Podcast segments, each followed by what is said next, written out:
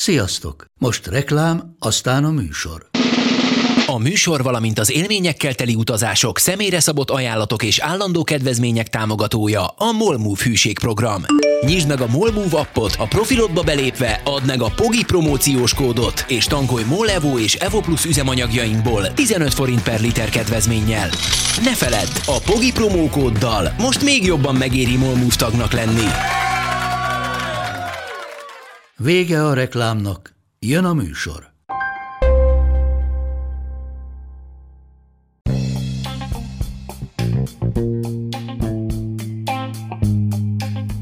Ez itt a Pogi Podcast. Pogácsa Zoltán közgazdás, szociológus, politikai gazdaságtani podcastja a globális gazdaságról a klímaválság, az automatizáció, a digitális gazdaság, az egyenlőtlenségek és a posztdemokrácia korszakában.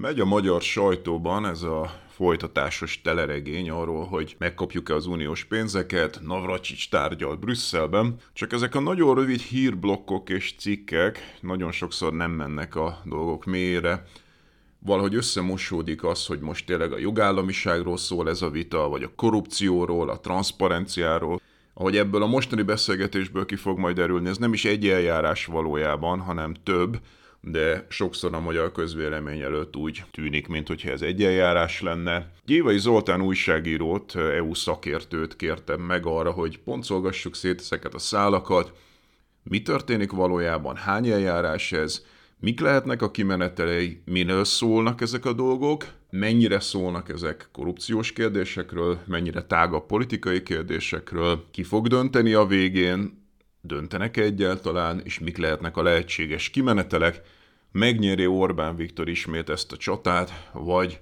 az Európai Bizottság fogja rászorítani Magyarországot valamire, megkapjuk-e az uniós pénzeket, ha nem, akkor annak mi a hatása, ha igen, akkor annak mi a hatása.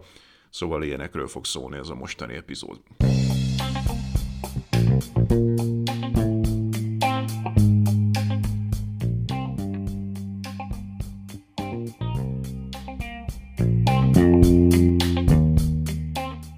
Köszöntöm tehát Gyévai Zoltán újságírót. Szia Zoli!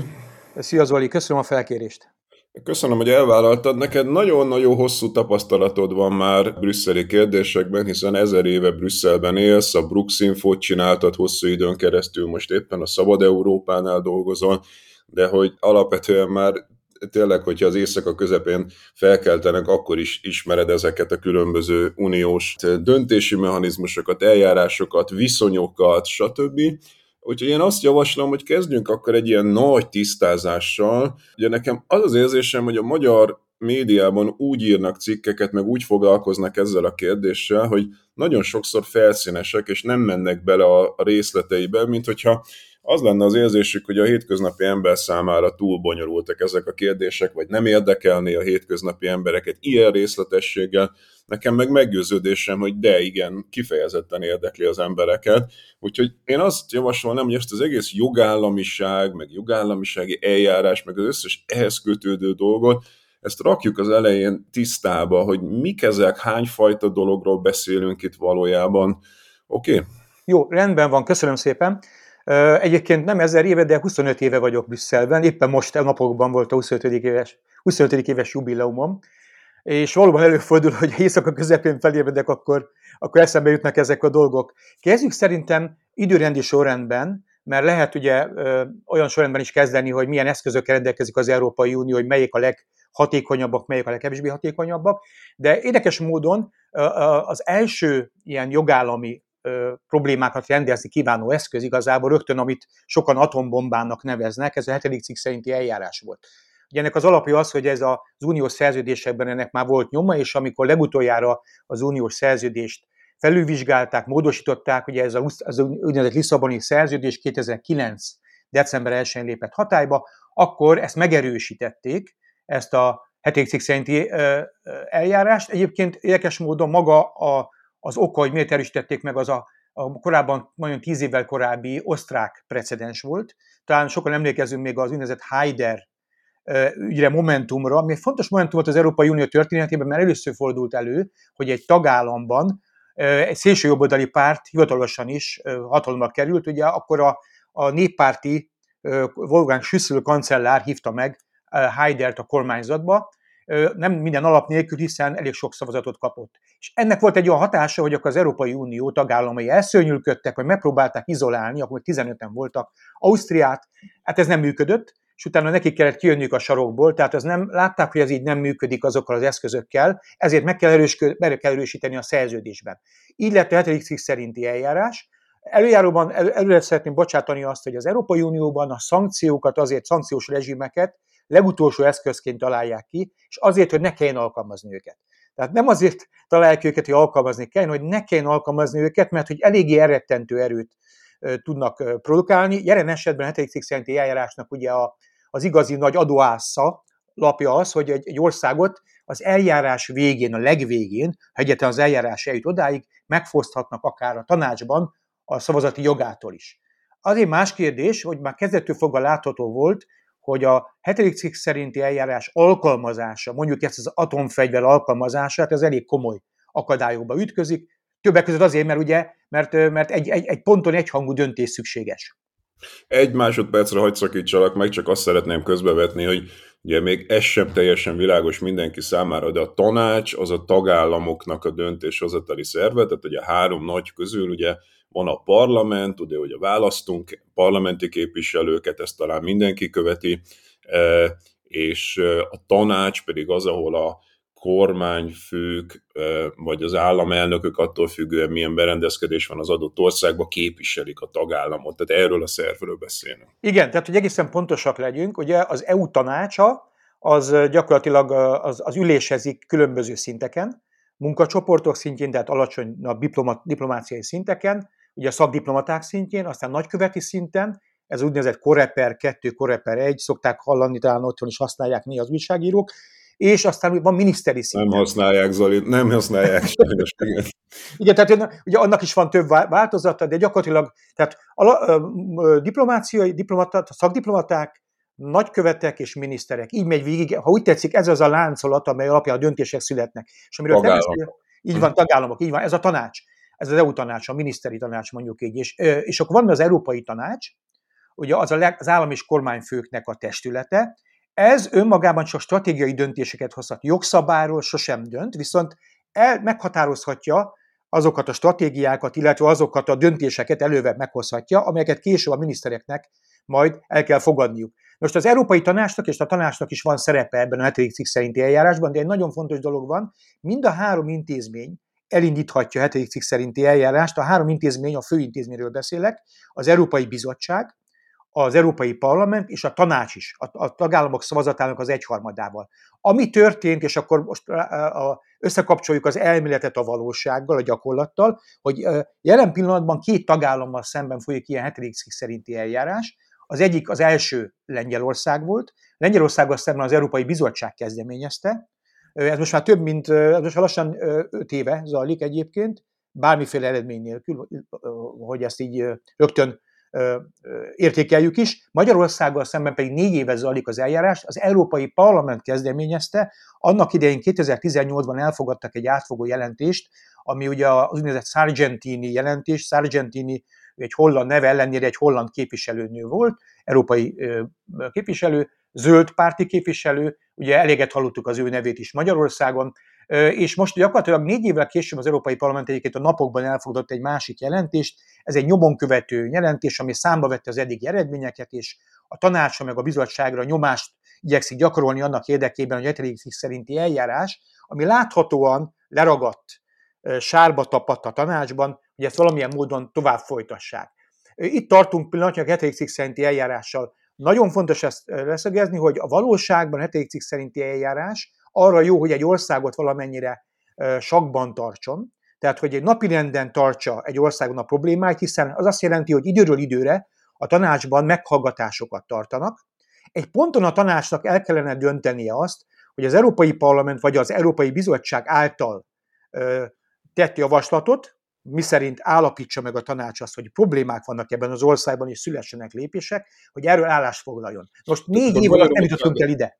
Magyarország esetében, akkor próbálom összegezni, tehát kezdődött a folyamat azzal, hogy a parlament kezdeményezte a dolgot, Ugye az első nagy lépcsőfok az a Sargentini volt 18-ban, és ami most született döntés a parlamentben, az tulajdonképpen a Sargentininek egyfajta ilyen follow-upja, valami fajta ilyen e, utóvizsgálata, vagy, vagy folytatólagos vizsgálata volt, és hogy úgy döntött az Európai Parlament, hogy, hogy, hogy nem áll jól Magyarország akkor.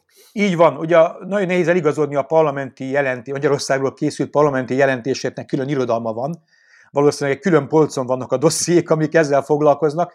Ennek a jelentésnek nincsen politikai kötőereje, viszont, jó, viszont politi- bocsánat, nincs jogi kötőereje, elnézést, jogi kötőereje, viszont politikailag természetesen egy eléggé jelentős számot tevő üzenet, hiszen a többi egy olyan üzenet, amit a többi intézmény sem hagyhat teljesen figyelmen kívül. De ennek ellenére azt mondom, igen, valóban az Európai Parlament részéről négy év után született egy olyan jelentés, ami kifejezi azt, hogy elég, elégretlen a parlament a dolgok menetével, és azt szeretné, hogyha Magyarország esetében a tanács rálépne végre a gázpedára, fokozná a nyomást Magyarországra. Kicsit ugye az időzítés miatt sokan összekeverték ezt a parlamenti jelentést, amit egyébként megértek, a másik folyamattal, ami majdnem ugyanabban az időben ért be, hogy az Európai Bizottság napokban meg, meghozta azt a döntését egy, egy április vége óta tartó eljárás, eljárásban, ami a jogállami feltételességi eljárás, és ami alapvetően a, az uniós költségvetési pénzek védelméről szól.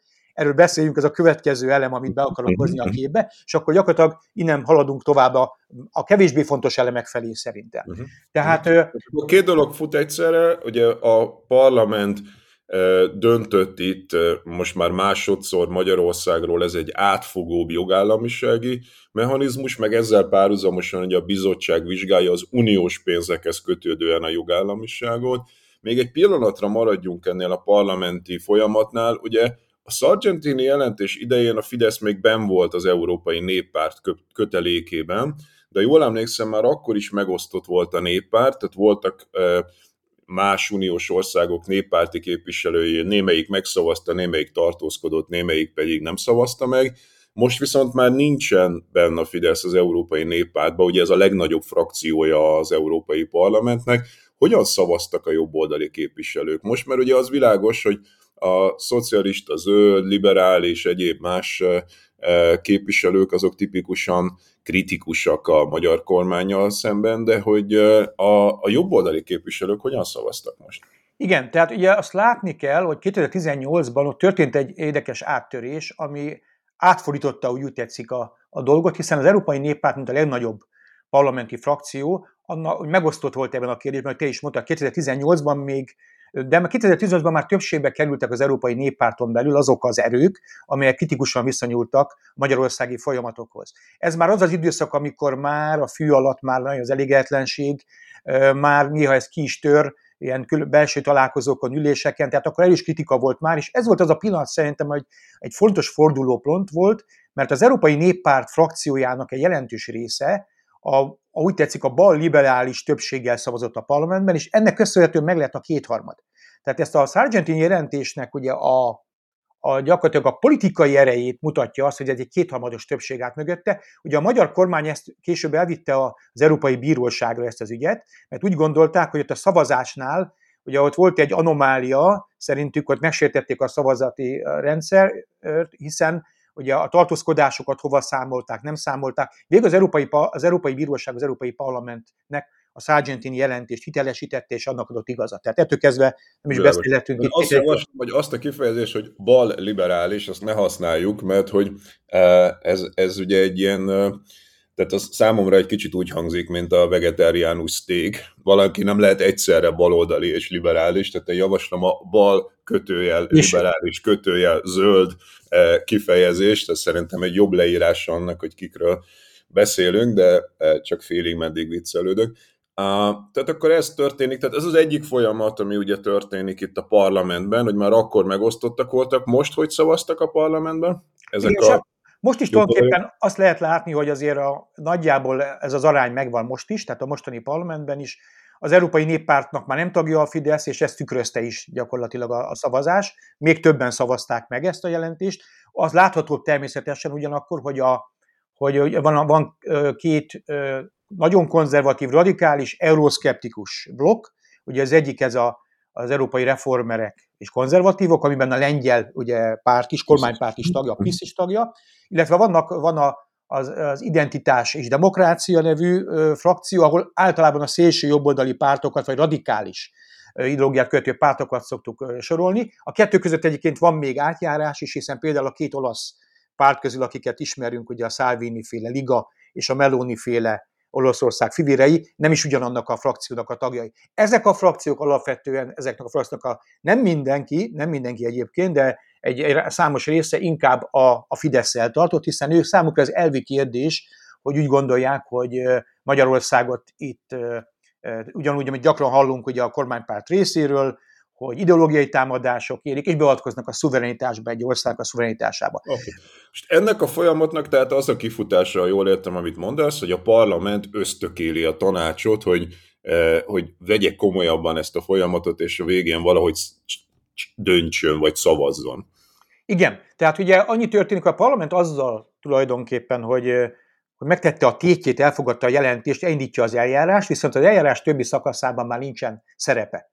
Az eljárás átkerült, a labda átkerült a tanács térfelére, és a tanácson a sor, hogy a, a szerződéssel összhangban ezt a, ezt a folyamatot, ezt az eljárást lebonyolítsa. A probléma az, hogy a szerződés nem fogalmaz világosan. Ahogy említettem az elején, ugye felhívnám a figyelmet, hogy nem is gondoltak arra igazából, hogy erre szükség lesz, viszont valamilyen módon megpróbálták kezelni ezt az osztrák problémát, hogy ne tudja megbénítani az egész Európai Unió egészét. Ezért szerepe lehet a kreativitásnak, és a különböző elnökségeknek. Viszont maga a folyamat, a folyamatban gyakorlatilag egy állandó éket az, a, hogy fél évente váltják egymást az elnökségek. Ugye tudjuk, hogy az Európai Unióban, ez a mai napig megvan, hat havonta rotációs elnökség működik, és ugye érdemes megnézni mindig, hogy amikor hogy milyen ország adja az elnökséget, mert vannak olyan országok, amelyek, főleg az északi országok, amelyek nagyon elkötelezettek a, az emberi jogok és a jogállamisági elvek mellett, ugye főleg a skandinávokat soroljuk általában ide, finneket, a hollandokat, és meg lehetne folytatni. Ezek, ezeknél, ezek esetében általában felgyorsul a folyamat. Még vannak általában vannak olyanok inkább kelet-európai országok, meg esetleg déliek, amelyek kevésbé törődnek ezekkel a problémákkal, ott általában lassul a tempó. Ráadásul minden egyes elnökségnek valahogy újra fel kell venni ezt a dossziét, például a magyar dossziét, vagy meghallgatást tartanak, vagy pedig csak egyszerűen egy ilyen kapnak egy áttekintést arról, hogy hogy áll a helyzet, és tulajdonképpen mindig ott tartanak, hogy újra és újra kezdik a vitát, újra ugye Varga Judit, aki ugye általában ezeken a, a igazságügyminiszter képviselte Magyarországot, szerintem százszor elmondta ugyanazt az érveket, a többiek elmondják a saját a süketek párbeszédére emlékeztet ez, amit folyik a tanács. Az történik, amit ugye az angolban úgy szoktak megfogalmazni, hogy a, a lejjebb rúgjuk a konzervdobozt az utcán, tehát mindenki, aki kijön az utcára, egy kicsit lejjebb, dobja a kon, lejjebb rúgja a konzervdobozt. Igen, így gondolom, hogy az viszont tény és való, hogy arra jó az, az, arra jó az, az eljárás, hogy végül reflektorfény alatt tartsa ezt az országot. Tehát ez egy kényelmetlen zubbony, ha úgy tetszik egy ország számára, hiszen időről időre napirendre kerül, magyarázkodnia kell a magyar miniszternek, a többi partnerei előtt, és azért az érezhető volt, hogy idővel egyre több ország minisztere kezd kellemetlen kérdéseket feltenni. Ma már ott tartunk, azt hiszem legutóbbi alkalommal, már on 18-20 ország kifejezetten kritikusan kérdez. Tehát a folyamat az érezhető, és nem független attól, ami közben zajlik. Ugye hiszen az egyik vád a magyar kormányjal szemben mindig az, hogy a, a sorozatos kritikák ellenére, meg a különböző beavatkozások ellenére a folyamat nem állt meg, és újabb és újabb dossziék terhelik ezt a hajót. Az Európai Parlament egyébként pont ezt emeli ki ebben a jelentésben. Viszont nincs egyértelmű befejeződése, kulminációja ennek a folyamatnak, ha jól értem, tehát hogy valahogy így nincs definiálva, hogy akkor valahol valakinek végre valamit döntenie kell. Igen, ez egy gyaloggolopra emlékeztet egy kicsikét, tehát ez egy ilyen séta a semmibe, lötyögés a semmibe, hogy a futballból kölcsönözzek egy ilyet, mert, mert tudnilik, ugye az van, hogy egy ponton a tanács döntést hozhatna, az első pont az azt jelenteni, hogy a tagállamok négyötödének, tehát négyötödének kellene tulajdonképpen valamilyen álláspont mellett felsorakoznia. Ugye ez lehetne az, hogy támogatják, elfogadják az Európai Parlamentnek az, ité- az értékítéletét, tehát a véleményét, és akkor a folyamat megy tovább. Ajánlásokat is megfogalmazhatnak még előtte, mert ahogy mondtam, ez benne van a pakliban, de nincs leírva világosan, és akkor azt mondhatják, hogy Magyarország kap ezért négy hónapot, hogy rendbe hozza ezeket a dolgokat. Itt nem tart a folyamat, vagy a négy ötörös többségig nem ment el, plusz még ugye ne felejtsük el a következő szakasz, valószínűleg ez így befolyásolja majd, mert az első szakasz se akarják nagyon meglépni, egy ponton az Európai Tanács elé kerülne a dosszi, ahol egyhangú döntéssel lehetne dönteni arról, határozni arról, hogy Magyarországgal szemben, vagy Lengyelországgal szemben szankciókat hozzanak. Most itt, itt lép be az, hogy Magyarország bevédi ugye Lengyelországot, Vals, Budapest bevédi Varsót, Varsó bevédi Budapestet, ezért az a kettő eleve elképzelhetetlen, hogy a, a másikat hagyná, hiszen a saját maga... Saját maga nem szavaz, viszont ugye a szövetségesei megvédhetik, megvétózhatják. Így van, így van, pontosan. Tehát Jó. ugye látható, hogy ez a, ez a folyamat, ez valahol ennek megvannak a, a korlátai. Ezért is született az a, a, a döntés többek között, ugye az az elhatározás, hogy miután ez egy ez a folyamatnak láthatóan nem nagyon van vége, és nem is fejti ki a kívánt hatást, ezért rakjanak be más eszközöket is a rendszerbe.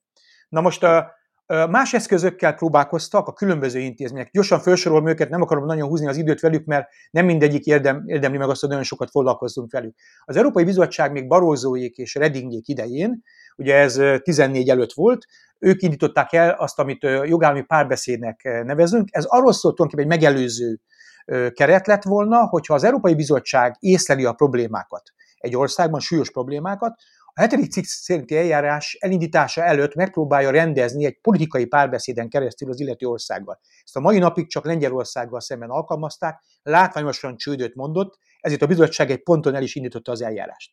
Ennyit erről. Ez gyakorlatilag ez létezik, de félretette a bizottság, mert ez nem működik. A következő lépés az volt, hogy a tanácsidővel pontosan a a jogállamiság barátai nevű ö, társaság, ta, tagállamok német és belga kezdeményezésre, egyébként Didier Renders volt akkor belga külügyminiszter, aki most az Európai Bizottságon belül az igazságügyi biztos, tehát nem véletlenül ez a, a folytatása a dolognak, ők ö, megpróbáltak rácsatlak, rácsatlakoztatni a tanácsot erre a jogállami párbeszédre úgy, hogy csináltak egy tanácsi, a tanácson belül egy jogállami párbeszédet. Ennek van két elágazása. Az egyik elágazása az, hogy időről időre tehát minden egyes elnökség alatt tartanak két külön egy napirendi pontot a tanácsi üléseken, az általános ügyek tanácsában, tehát az európai ügyi miniszterek ülnek ott, és, és e, megvitatják általánosságban a jogállami helyzetet, az egész Európai Uniót illetően, egy külön ülésen pedig minden egyes alkalommal alfabetikus sorrendben a tagállamokat sorra veszik, és öt tagállamot külön is megvizsgálnak közelebbről. Ennek az egész, és akkor itt, itt tartunk ez a, tagállam, ez a tanácsi párbeszéd. Mindez, ennek az alapja, a párbeszédnek az alapja, az a jelentés, és akkor a harmadik, most jön, bocsánat, a negyedik, már a hetedik cikk szerinti eljárást elmondtam, ez a negyedik jogállami eszköz az Európai Unión belül, az éves jogállami jelentések, amelyeket az Európai Bizottság tesz le az asztalra. Ezek közül az első 2020 nyarán született, most már a harmadiknál tartunk, és gyakorlatilag ez négy szempont alapján vizsgálja, teszi mérlegre az Európai Unió tagállamainak a teljesítményét a jogállamiság terén. Benne van egyébként a, a korrupció ellenes fellépés, a sajtószabadságban van, benne van a, a, az igazságszolgáltatásnak a függetlensége, és végül a fékek és ellensúlyok rendszerének állása. Ugye ide még kiegészítették ezt a Covid alatt, hogy a milyen plusz intézkedések születtek esetek, arra gondolok, hogy milyen ilyen veszély, vészhelyzeti intézkedések, stb. Ez egy megelőző eszköz. A bizottság gyakorlatilag folyamatosan figyeli a tagállamokat, rengeteg, több száz ülést tartanak, a kormányzatokkal, az NGO-kkal, civil szervezetekkel, mindenkivel, és ezek alapján elkészül egy jelentés. Ez a jelentés az alapja minden további munkának tulajdonképpen, ez egy megelőző eszköz a tanácsban és a, a bizottságban és az Európai Parlamentnél is. Így most a negyedik eszköznél tartunk, és akkor belépett idővel egy Nem jutottunk el az uniós pénzekig, mert olyan az, jól értem, akkor ez most következik, hogy ez van. mi és van. Most, és most jön az adóász a játékban, ami láthatóan változást eredményezett tulajdonképpen, illetve még hadd így, hadd így lesz ebben még egy elemet, ami a normális uniós eszközrendszerhez tartozik, ezt a bizottság mindig elmondja. Az Európai Bizottság, hogyha egyedi jogállamisági problémákat lát, és hozzá tudja őket kapcsolni bizonyos jogszabályokhoz, ugye, vagy pedig az uniós szerződéshez, az uniós szerződés második cikkeje kimondja az értékeket, akkor elindíthat kötelezettség, kötelezettségszegési eljárásokat is. Ilyeneket az Európai Bizottság a múltban gyakran alkalmazott Magyarország esetében is, Emlékszünk arra, amikor a, a bírókat elküldték korai nyugdíjazással, akkor az Európai Bizottság indított egy eljárást. Ezek némelyike egyébként az Európai Bíróság előtt landol, és mint olyan eléggé megfelebezhetetlen később. És akkor ez az ötödik eszköz, és a hatodik eszköz, akkor kanyarodjunk rá az elefántra a porcelánboltban, gyakorlatilag vagy az elefántban, a roomban, ahogy mondja az angol, a teremben, ez pedig ugye valóban a úgynevezett jogállami feltételességi eljárás, ami a nevével, a neve kicsit félrevezető, de ez az első olyan eszköz az Európai Unió kezében, két dolog fontos itt, ami a jogállami hiányosságokat bizonyos, ak legyenek azok rendszer szintűek vagy egyediek, előső, első alkalommal összekapcsolja az Európai Uniós pénzügyi érdekek védelmével, magyarán az uniós kifizetéseknek a, a felhasználásával és, és, és, folyt, és, folytat, és gyakorlatilag folyosításával. Ugye ez azért érdekes, mert eddig is voltak, vannak olyan eszközök az Európai Uniónak, a bizottságnak a, az eszköztár kelléktárában, amelyekkel tudja befolyásolni a pénzek felhasználását. Egy példát mondok, hogy a kohéziós politikai források, amik Magyarország számára ugye a legnagyobb összeget jelentik, 2010-21 és 27 között 21-22 milliárd euróról beszélünk az uniós. Ugye erre az, vannak olyan eszközök az Európai Bizottság esetében, hogy auditvizsgálatokon, ha találnak bármiféle nagyobb problémát, akár a magyar ellenőrző rendszerben, akár az ügynö, a különböző hatóságoknál, kifizető ügynökségeknél, megtehetik azt, hogy leállítják a kifizetéseket, és egy pénzügyi korrekciót, mechanizmust rendelnek el. Aminek az a vége, hogy az illető országnak vissza kell vonnia azokat a projekteket, amelyeket úgy gondolja, az Európai Bizottság úgy gondolt, és meg is állapodtak, hogy szabálytalanul pénzfelhasználást, vagy csalás van mögöttük esetleg, viszont a tagállam benyomhat, betehet, berakhat a pakliba helyettük más forrásokat. Magyarán tulajdonképpen ez a tagállamot nem annyira bünteti, ez bünteti azokat, akik esetleg rossz útra tévednének, akik lelepleződnek, de a tagállam be tud tenni. És ez a másik szerep nagyon fontos. Tehát egyrészt, hogy a jogállamisági hiányosságokat végre pénzesíti az eljárás, pénzekhez kapcsolja, a másik pedig, hogy megold egy olyan problémát, és erről keveset beszélnek a magyar sajtóban is, ami eddig az, egy új, az új eszköznek az az igazi szerintem specialitása, hogy végre valahára horizontális intézkedést tesz lehetővé, tehát magyarán átfogó eszközzel kezelhet rendszer szintű problémákat. Márpedig, ha megnézzük a magyar, igen, még egy, bocsánat, egy mondat és átrom az ha megnézzük a Magyarország ellen indult eljárást, ott pontosan az a lényeg, hogy a közbeszerzési rendszer rendszer szintű problémáknak volt kitéve. Oké. Okay. Na most azért kértem, hogy egy picit álljunk meg, hogy ugye tisztázzuk, hogy milyen pénzekről beszélünk, mert ugye ez sem biztos, hogy mindenki követi. Tehát egyrészt vannak azok a szokásos pénzek, hogy így nevezzem, amelyek már a belépésünk óta folyamatosan jönnek hozzánk, ezek az ilyen több éves programozási periódusok, ezek azok, amiket eddig is úgy neveztünk, hogy az uniós pénzek, ezek tulajdonképpen a strukturális alapok, kohéziós alap, ez nagyjából egy ilyen két és fél százalék, hogyha éves szinten kifiz, kisimítjuk, és ugye vannak benne ingadozások, de hogy átlagosan éves szinten egy ilyen két és fél százaléka a GDP-nknek, és van egy másik e, e, forrása a pénzeknek, ami ugye a Covid-hoz kötődött, ez a helyreállítási alap néven emlegetett dolog, ami nagyjából egy ilyen 1%-a a GDP-nknek, hogyha így kisimítjuk átlagosan, és ez most 5 évre van a tagállamoknak rendelkezésére bocsátva, és nem valószínű, hogy utána megint lesz, előtte sem volt, nem tudjuk még, de nagy valószínűséggel nem lesz ezután, tehát hogy vannak szokásos pénzek, meg most van még egy különleges alap is, tehát ha a kettőt összeadjuk, akkor nagyjából egy ilyen nettó 3,5 százaléknyi pénzt kapunk a GDP-nknek a, az arányában. A másik dolog, amit meg akartam mondani, hogy azért a, a bizottságnak az ilyen elszámoltatási hatékonysága tekintetében őszintén szólva szerintem elég szkeptikusak vagyunk, tehát igen, időről időre megtörtént, hogy bizonyos országokban leállították a pénzeknek a kifizetését, ha jól emlékszem, Bulgária, Románia, Magyarország, Szlovákia, Csehország, tehát a legtöbb ország a térségben érintve volt, de hogy az történt, amit mondtál, hogy ugye egyes ilyen kis projektek esetében elvették a pénzeket, azt oda lehetett adni másnak, aztán újraindult a pénzek kifizetése. Tehát olyan még soha nem történt, hogy egy országtól úgy amblok elvették volna a pénzeket, mert hogy mondjuk rosszul vagy korrupt módon használták volna fel. Tehát, hogy, e- és, és azért az esetek többségében átmennek olyan projektek, túlnyomó többségében átmennek olyan projektek, amelyek mondjuk akár erősen korrupció gyanúsak is. Tehát hogy, hogy nem tudom, hogy ezzel vitázol, vitatkozol-e vagy nem, de azok, akik így a, ennek a rendszernek a környékén vannak, azért nem túlságosan optimisták azzal kapcsolatban, hogy milyen hatóerővel bír a bizottság.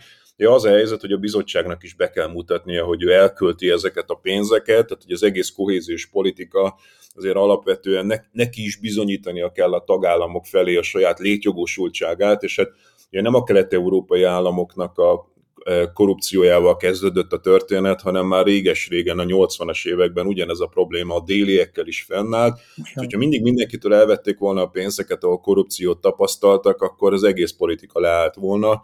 Ezért eléggé engedékeny a bizottság, ha ezzel egyetértesz.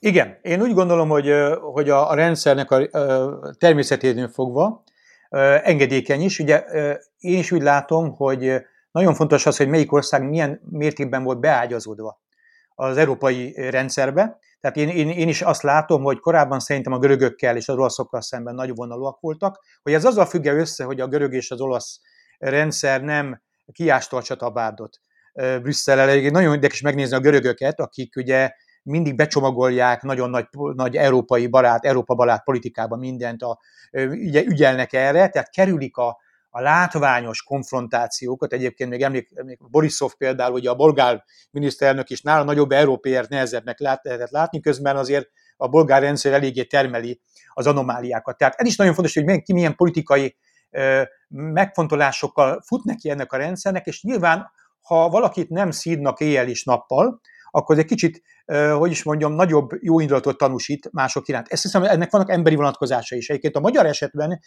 ezt szám, számos alkalommal hallom, hogy mi elveszítettük az intézményeknek a, a jó szándékát, tehát az, ez igaz, tehát nem azt jelenti, hogy, a, hogy Brüsszelben Magyarország ellen dolgoznak.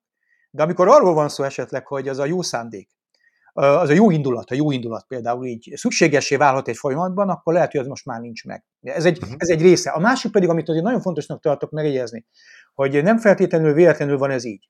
Azért, ugye nagyon sok pénzről beszélünk tényleg, és akkor eljutunk oda is, hogy miért vált ez egy idő után a nettó befizetők számára ez a rendszer elfogadhatatlanná. Mert a nettó befizetők szerintem évtizedeken keresztül valóban elfogadták azt, hogy igen, a déliek, amíg a déliek voltak ugye ennek a fő haszonélvezői, igen, vannak anomáliák, vannak egy csomó, ugye az olasz maffia például nagyon nagy pénzfelhasználóvá vált effektíve ebbe a rendszerbe, hát ez meg kell nézni, hogy mennyi ilyen eset volt.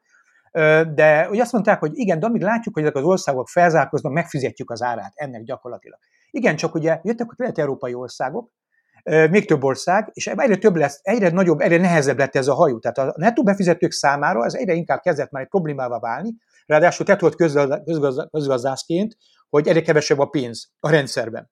Ugye, tehát egyre jobban megnézik a tagállamok, hogy a költségvetési pénzeiket mire fordítják, hiszen szükség van otthon is rá. Itt, kicsit vitáznék veled, Zoli, okay. mert hát mert ugye az történik, hogy hát nagyjából ezek a pénzek, amelyeket ugye ilyen uniós transferekként odaadnak a nettó kedvezményezett országoknak, ezek ugye úgy finanszírozódnak, hogy a nettó befizető országok befizetik azt az egy százalékát GNI-juknak a közös kasszába, és Hát ugye egyrészt ezekre úgy gondolnak, mint egy ilyen elveszett költség, egy szankoszt, hogy hát be kellett fizetni, így is úgy is be kell fizetni, hogy aztán mit csinálnak vele a kezdeményezett országok, hát Istenem, ha jóra akarják használni, jóra használják, ha el akarják lopni, ellopják, ha rosszul használják fel hatékonytalanul, hát legyen.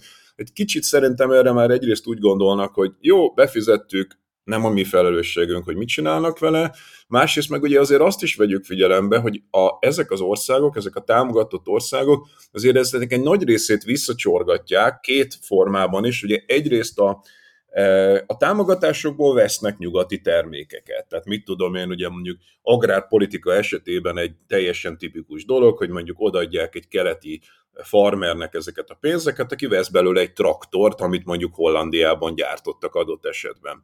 Tehát egy nagy része visszacsorog ebben a formában is, de még inkább ugye az, hogy mondjuk a magyar esetben nagyon-nagyon, e, e, hogy mondjam, evidens, hogy a magyar kormány viszont írtózatos pénzekkel támogatja azokat, mondjuk tipikusan német, tipikusan autógyártó cégeket, amelyek Magyarországon jelen vannak, ezek direkt támogatások, adókedvezmények, stb.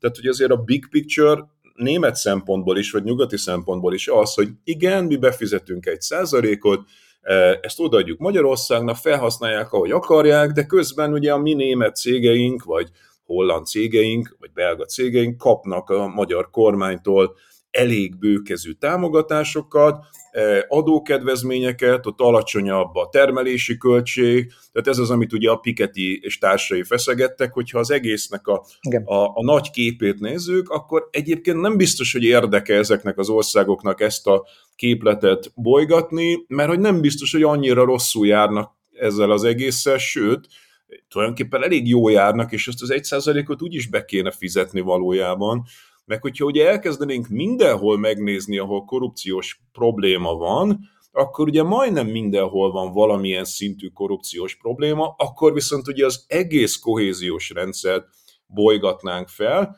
és ez az, amire igazából szerintem mondjuk Orbán Viktor rendszeresen hivatkozik is, hogyha ha ti felrúgjátok azt a részét a dolognak, hogy van ez a kohéziós politika, akkor mi felrúgjuk majd azt a részét, hogy mi meg egyébként itt szolgáltatjuk a, e, az, az, az olcsó, alacsony hozzáadott értékű munka, munkaerőt, e, szakszervezetek nélkül, gyenge környezeti szabályozással, erős állami dotációval, és hát akkor jó, ha borogatunk, borogatunk, de akkor az egészet borogatjuk, és hogyha ezt végig gondolja egy nyugati tagállam, akkor nem vagyok biztos benne, hogy nem arra jut, hogy hát figyeljetek, sok baj van ezzel a rendszerrel, de elketyegez már így pár évtizede, hagyjuk. Nem lehet, hogy ez, ez a gondolkodás van? De ja, egyébként a számból tett ki a szót, mert ugye ezt akartam mondani, hogy de igen, viszont ugye pontosan ez a lényeg, hogy ez egy, ez egy nagyon jól felfogott alkú mindenkinek a részéről. Ők becsengetik a pénzt, cserébe viszont különösen néhány országnak ugye a, tarolnak a, a befektetői és a, a, a cégei. Ez abszolút így van, és főleg Németország esetében. És nyilván meg is magyarázza azt, hogy Németország miért volt ilyen toleráns, a Merkeli Németország főleg, ugye, az elmúlt években Magyarországgal szemben is. Ugye én szerintem nek kulcsfontosságú szerepe van, ezt meg is írták a magyar sajtóban, azt hiszem eléggé utána bányáztak ennek a dolognak, hogy mi az összefüggés a német befektetések között.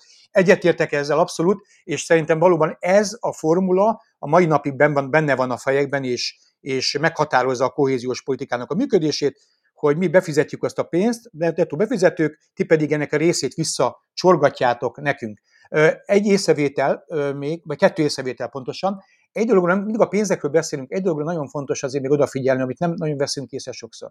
Önmagában az, hogy a belső piac tagja egy ország, sokkal nagyobb hasznot hoz egy ország számára, különösen a nyitott gazdasági rendszerű országok, mint a Magyarország számára, mint amennyi pénzt kap bármilyen transferformájában az Európai Unióban. Van egy olyan táblázat, ennek ezt, egy, ezt mostanában, nem mostanában láttam egy évvel ezelőtt, érdemes utána nézni. Magyarország egy ilyen felmérés szerint a negyedik ország az Európai Unióban, amely a legtöbbet profitálja az Európai Unióból, tehát az belső piacból. A negyedik helyen vagyunk.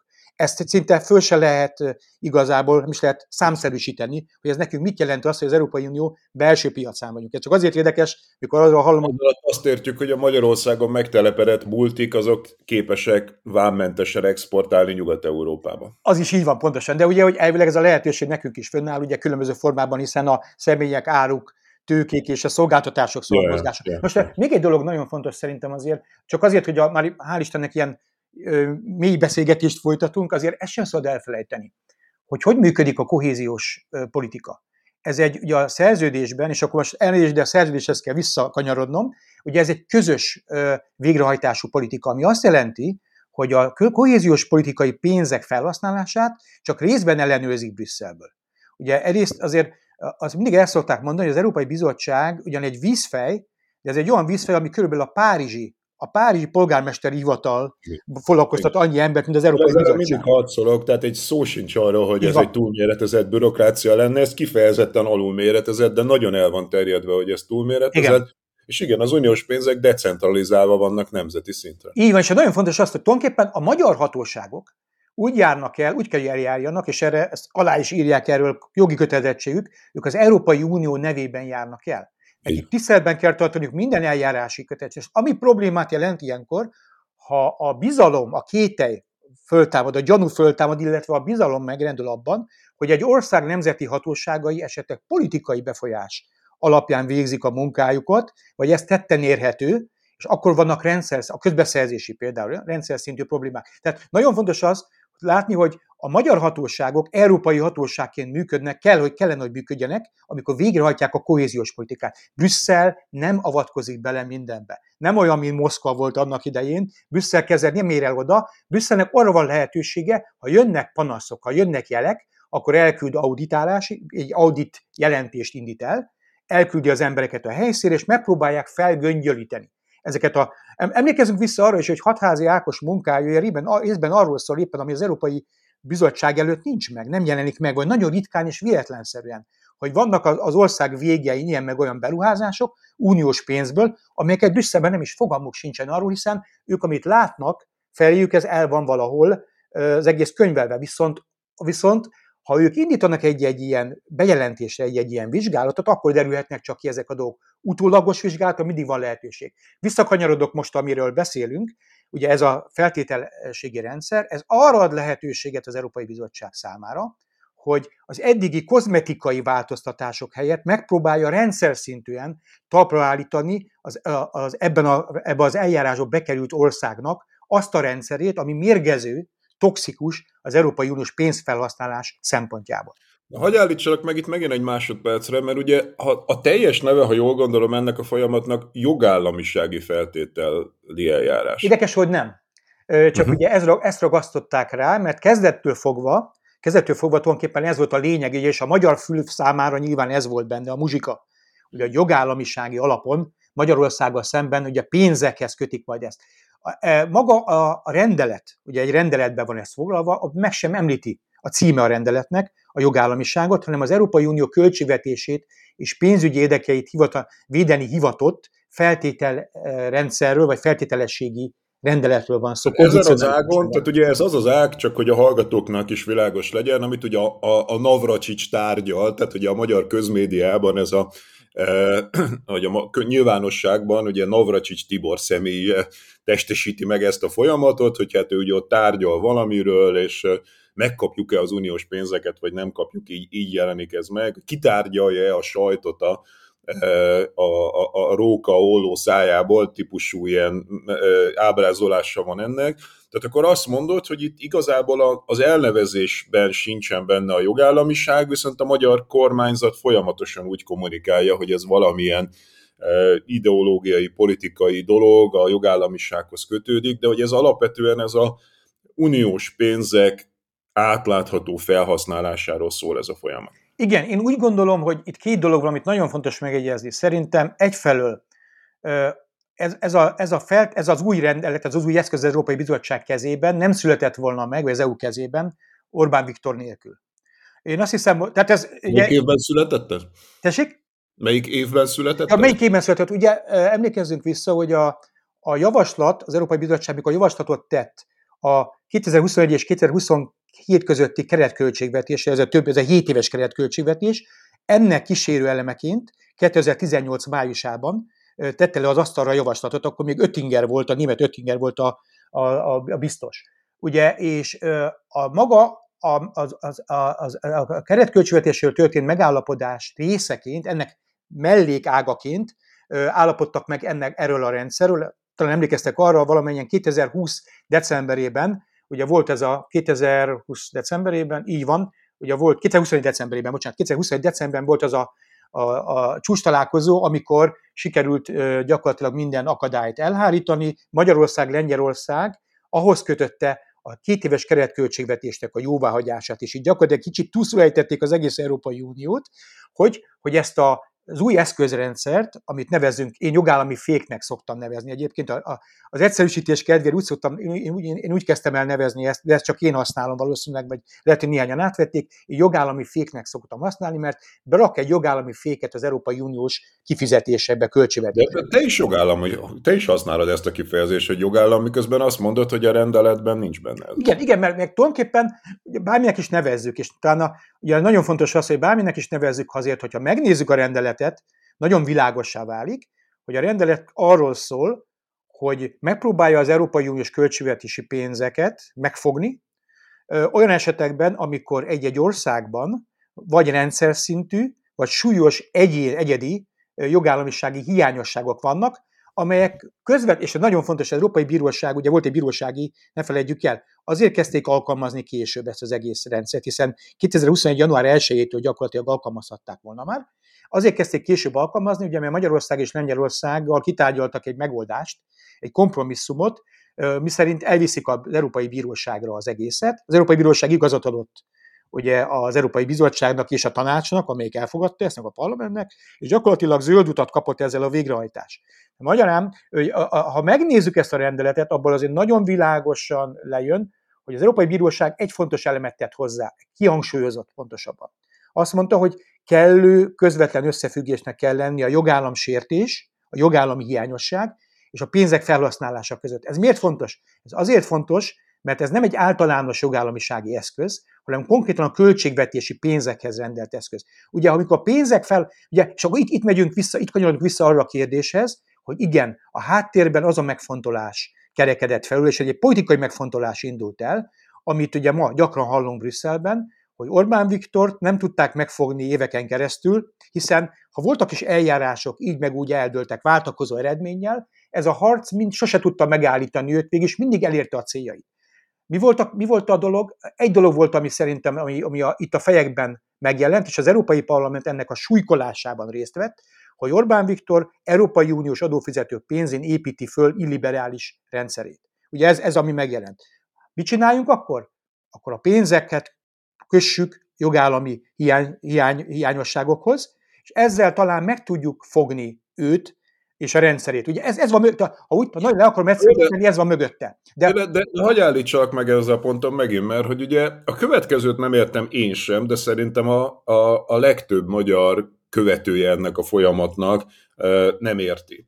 Hogy ugye a kormányzat azt mondja, hogy ez egy jogállamisági folyamat, most te is ezt a szót használtad, és el is magyaráztad, hogy miért ezt a szót használod, azt mondod, hogy közben a rendeletben meg nincs benne a jogállamiság fogalma, és hogyha az ember elkezdi figyelni, hogy mégis miről tárgyal a Navracsics, mert hogy ugye ez egy ilyen a magyar média túlnyomó részében ez egy ilyen mítikus valami, hogy ott valamiről tárgyalnak, de nagyon-nagyon ritkán vannak kom- konkrétumok, de az ember megnézi, ugye most kikristályosodott 17 pont. Tehát most az van, hogy ugye van egy ilyen 17 pontos valami, amit ha a magyar kormány teljesít, akkor elméletileg rendben vagyunk. Na most ugye közben azért, ha az ember utána olvas, látja, hogy mi ez a 17 pont, e, mondok néhányat belőlük, integritási hatóság felállítása, ez egyértelműen egy korrupciós szervezet lenne, korrup, kettes korrupció ellenes munkacsoport felállítása, ennek még a nevében is benne van, hogy ez egy korrupció ellenes intézkedés, hármas, a korrupció ellenes keretrendszer megerősítése nevében is benne van, Négyes, a közfeladatot ellátó közérdekű vagyonkezelő alapítványok átlátható gazdálkodása. Ebben van egy pici politika, de azért alapvetően ez is egy, egy, egy korrupciós, de ügyészségi döntések bírói felülvizsgálata, nyilvánvalóan korrupciós. Hatos, uniós alapok végrehajtására vonatkozó ellenőrzési és felügyeleti mechanizmusok megerősítése, Hetes az uniós forrásokból finanszírozott egy közbeszerzési eljárások arányának csökkentése. Nyolcas nemzeti költségvetésből finanszírozott egy ajánlatos közbeszerzési eljárások arányának csökkentése. Kilences nyilvántartás az egy ajánlatos közbeszerzésekről. Tízes elektronikus közbeszerzési rendszer fejlesztése, átláthatóság növelése, 11-es központi nyilvántartás, nem megyek végig az egészen, de gyakorlatilag Ugye 17 ilyen van, és nincs, nincs benne olyan, ami igazából jogállam, az összes, ha valaki megnézi, egytől egyig ezek korrupció ellenes, átláthatóság, közpénzfelhasználás, ügyészségi rendszer, de az szintén ehhez kötődő. Tehát valójában amik, arra 17 pont, amiről a Navacsis tárgyal, ott nincsen ideológiai, jogállamisági, politikai, intézményi kérdés, ezek, ezek tisztán korrupciós kérdések. Akkor miért használjuk tehát az, hogy a magyar kormány miért használja, azt, azt értjük, tehát ő próbálja mhm. politikai síkra terelni, és azt mondja, hogy ez egy politikai boszorkány üldözés, de hogy te is szakértőként azt mondod, hogy ez valamilyen szinten jogállamisághoz van kötve, meg úgy van igazából tálalva a, az európai nyilvánosság előtt is, hogy ez egy jogállamisági dolog, de közben meg nem erről tárgyalnak. Igen. Na azt hiszem, hogy itt egy nagyon fontos ponthoz érkeztünk, mert Ugye én érzékelem én is egyébként, ugye, hogy akik ezt a bizottság által javasolt megoldást, ugye ezt a keretet, ezt a 17 intézkedést kritizálják, azok szerintem egy téves feltevésből indultak ki. Abból indultak ki, hogy most az Európai Bizottság elkapja majd a magyar vezető grabancát, és itt ez az eszközzel gyakorlatilag visszatéríti Magyarországot a jogállamiság útjára. Ez egy óriási tévedés, tudnélik, ugye, és ez a lényeg az egészben, nem az Európai Bizottságot védem, én nagyon sokszor kritizálom az Európai Bizottságot, de az Európai Bizottság nem, ha nem alkalmazza, a, nem alkalmazza a, a szerződést és a rendeleteket megfelelően, akkor, akkor gyakorlatilag azt kockáztatja, hogy az egész eljárást utána hidegre, jegel, jégre teszik majd. Ugye pont arról szól a dolog, hogy ez az eszköz nem arra született, hogy Magyarországon minden problémát rendbe tegyen. És akkor visszakanyarodok a rendeletre. Zoli, kicsit helyesbitek, nem azt mondtam, vagy te mondtad, hogy a rendeletben nincs szó a jogállamiságról, sőt, a jogállamiság a rendelet szövegében majdnem mindenhol tetten érhető. Viszont specifikálja azokat az eseteket, a, jog, a rendelet, amelyekben az összefüggés a költségvetési források felhasználása és az esetleges jogállami sértés között tetten érhető és, és ennek megfelelően bizonyítottnak kell lenni, tehát a bizottság nem üthet a hasára, azt mondja, hogy jaj, ezek nem tetszenek nekem, ezért ezt megcsináljuk. És akkor visszakértélünk arra is, igen, a korrupció, mint jogállam, és ez egy érdekes kérdés, a korrupció, mint sértés. Én úgy gondolom, hogy ahogy nem a korrupció önmagában a jogállami sértés, de ha rendszer szintű korrupcióról van szó, már pedig az Európai Bizottság esetében azért ott érdemes elolvasni a azokat a, levele, a levelezések, tudom, ez egy 57 oldalas volt, amit most a, a bizottság letett az asztalra, de ugye levezetik azt tulajdonképpen, hogy az ellenőrzések, a közbeszerzéseknél az ellenőrzések hiánya, vagy pedig az, hogy, hogy olyan esetekben, amikor az OLAF ugye feltárt konkrét, konkrét törvénysértéseket, nem volt megfelelő az ügyészség, nem indított vádokat. Minden mögött az a feltételezés van, és, ez és akkor beszéltünk majd arról, hogy ez, ez a kormány egy darabig egyébként ezt nem fogadta el, érdekes módon aztán hirtelen kapitulálni látszott ez a dologba. Ennek egy másik oka van, de erről is beszéltünk nyilvánvalóan. Tehát, hogy, hogy, hogy az a feltételezés van, hogy, hogy Magyarországon tulajdonképpen a politika, a, a, a pénz, az uniós pénzek felhasználása a politikai folyamatok, a politikai befolyás, befolyás alá került. És a politikai befolyás alá kerülés, ez konkrétan bizonyos ugye, intézményrendszerek, fékek, ellensúlyok gyengülése. Például ugye arról beszélünk, hogy az ügyészség végzi a megfelelő nyomozóhatóság végzi a munkáját, az valahol már az igazságszolgáltatás függetlenségével is kapcsolható. Tehát ezért nagyon fontos azt meglátni, hogy a maga a rendelet specifikált olyan eseteket, és ebben benne van a korrupció is egyébként, amelyeket az Európai Bizottság referenciaként használhat arra, akkor be akar avatkozni. A bizottság egyébként föl van sorolva legalább ebben olyan 11 különböző elem, kb. 11, abból a bizottság, és ez is benne van ebben a, az Európai Bizottságnak a, az indoklás, indoklási rendszerében, négyet azonosított be Magyarország esetében.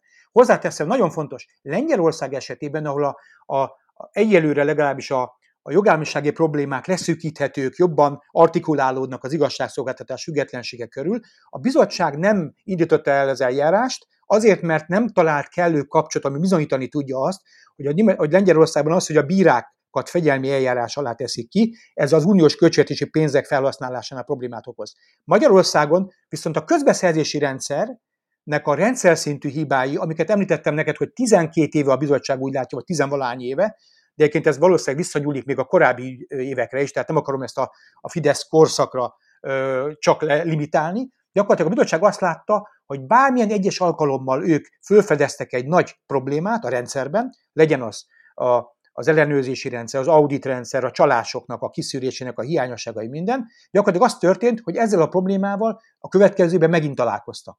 Magyarán nem történt orvoslat és az orvoslatot ezzel akarják keresztül vinni most. Én értem, amit mondasz, Zoli, de ha, ha, ha ezt a big picture-t nézzük, és tényleg a hétköznapi, akár magyar, akár Európai Uniós polgár fejével próbáljuk ezt a folyamatot megérteni, mit lát? Ja, azt látja, és akkor vegyük azt a, a legelsőt, amit mondtál, ez a legszélesebb jogállamisági eh, eljárás, aminek ugye a végén eh, tulajdonképpen e, e, egyöntetű döntést kell majd hozni az Európai Tanácsnak, és az tényleg egy ilyen politikai, tehát ugye ez az, amire mondtad, hogy a Jörg Haiderrel kezdődött, ez egy nagyon egyértelmű politikai intézményrendszer kérdése, e, és ott, ott, ott vétójoga van egyetlen egy tagállamnak is. Tehát van ez a dolog, meg van ez, amiről a legutoljára beszélgettünk, ugye szigorúan az uniós források átláthatóságához kötődő folyamat, ugye a kettő között azért mégiscsak ég és föld a különbség. Tehát, hogy az első esetében ugye az a mondás, akik kritizálják a magyar eh, politikai berendezkedést, tehát, tehát olyanokról beszélnek, hogy a, a média eh, pluralitás nincsen biztosítva, a közmédiában a kormányzat nem engedi be az ellenzéket, átírnak visszamenőlegesen jogszabályokat, tehát itt, itt, és ezt hosszan sorolhatnám, tehát nagyon komoly, nagyon átfogó politikai, intézményi problémák, ami miatt Magyarországot ugye nem teljes demokráciának tartják. Na most ehhez képest az, amit itt az utóbbi esetben beszéltünk, hogy hát az unióból jövő pénzek esetében nem garantált az átláthatóság, azért az mégiscsak egy szűk dolog, erősen szűk dolog, tehát én azt mondanám, hogy azért egy ilyen nagyon-nagyon átfogó problémából elérkezünk egy nagyon szűk problémához. Én értem, hogy vannak kapcsolódások, tehát világos, hogy ugye például a, az ügyészség függetlenségének a kérdése az kapcsolódik mind a kettőhöz, tehát lehet ilyen átkötéseket tenni, de azért én nem tartanám egy, ugyanannak a, az uniós pénzek transzparenciájának a kérdését, mint azt az átfogó kérdést. Tehát amikor ugye arról beszélünk, hogy ez jogállamisághoz van kötve, és akkor utána ugye azt mondtad, hogy a, az emberekben olyan benyomás keletkezik, mint hogyha itt e, megfognák végül Orbán Viktort, az azért keletkezik, mert azt a benyomást sejteti tulajdonképpen az Európai Unió, hogy ez történik, aztán amikor meg konkrétan belenézünk, hogy miről szólnak a tárgyalások, és miről tárgyal a Navracsics, akkor a végén meg az jön ki, hogy hát nagyon-nagyon-nagyon szűk területről tárgyal valójában, és, és, és ezek nem, tehát hogy csak nagyon-nagyon indirekt módon jogállamisági kérdések, ezek korrupciós kérdések alapvetően. Ha őszinték akarunk lenni és nyersek, akkor ezek dominánsan korrupciós kérdések, és nem, nem jogállamisági kérdések.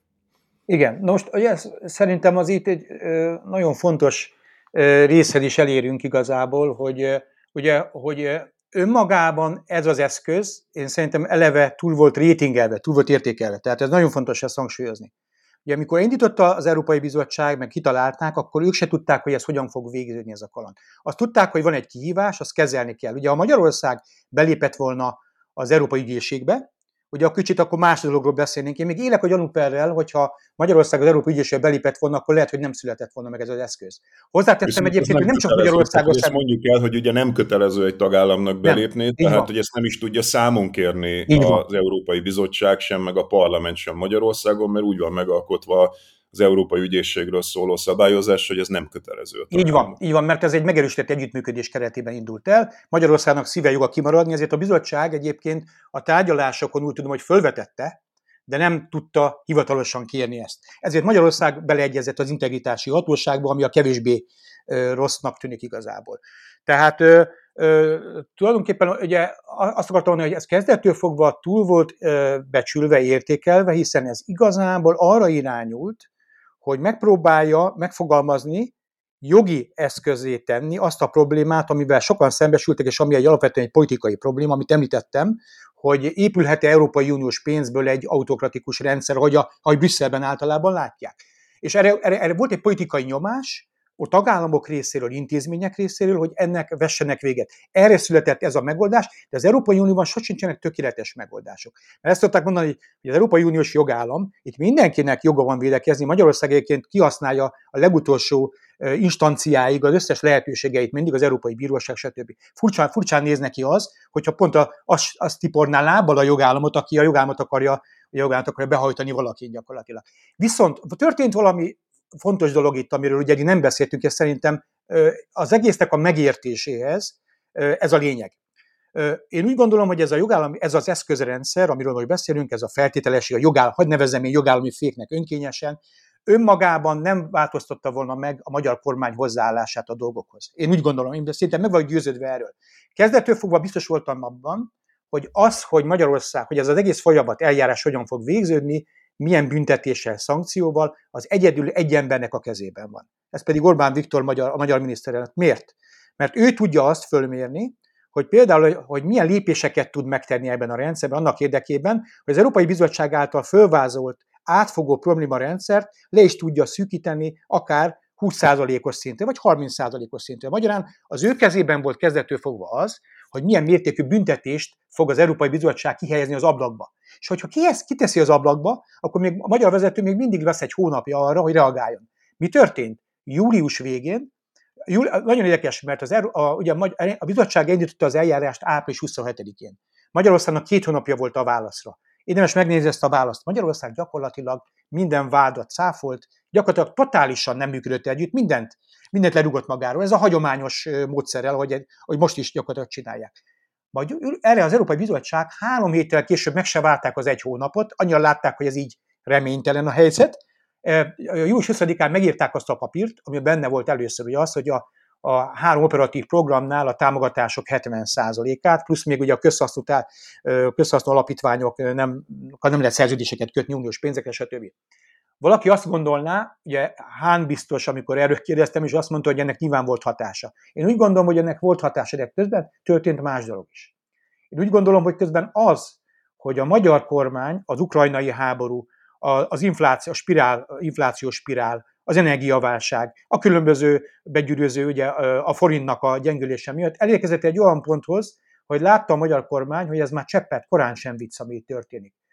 So, magyarán sokkal nagyobb visszatartó ereje volt az Orbán kormányra, az Európai Bizottság által az ablakba kitett pénzügyi fenyegetést, talán ezt Orbán Viktor el is tudta volna fogadtatni a saját közvéleményével. Sőt, még akár úgy is ki tudott volna jönni ebből, hogy ez a Brüsszel minket sújt, elveszi a pénzünket. De miért nem tette ezt meg? változott a magyar retorika, úgy megváltozott azóta a július 20 óta, és én ezt gyanítani vélem, hogy ez nem feltétlenül csak Davacsis Tibornak a, a Good Cup szerepével, jó csendőr szerepével függ össze, nyilvánvalóan nem, hanem az történt, hogy a magyar kormány tökéletesen megértette azt, hogyha nem megy ebbe bele ebbe a játékba, akkor azt a piacok most már, a piacok gyakorlatilag ezt a pozitív üzenetet várják. A, nem, a jegybank megpróbálta stabilizálni a forintot, hát ideig óráig sikerül, de látjuk, hogy továbbra sem igazából dölt meg. Mi az a bazóka Joe, hogy így fogalmazzak, amelyel meg lehet változtatni a piacok hangulatát, az az, hogy a piacok mostanra a pozitív üzenetet az Európai Bizottság való megállapodáshoz kötötték.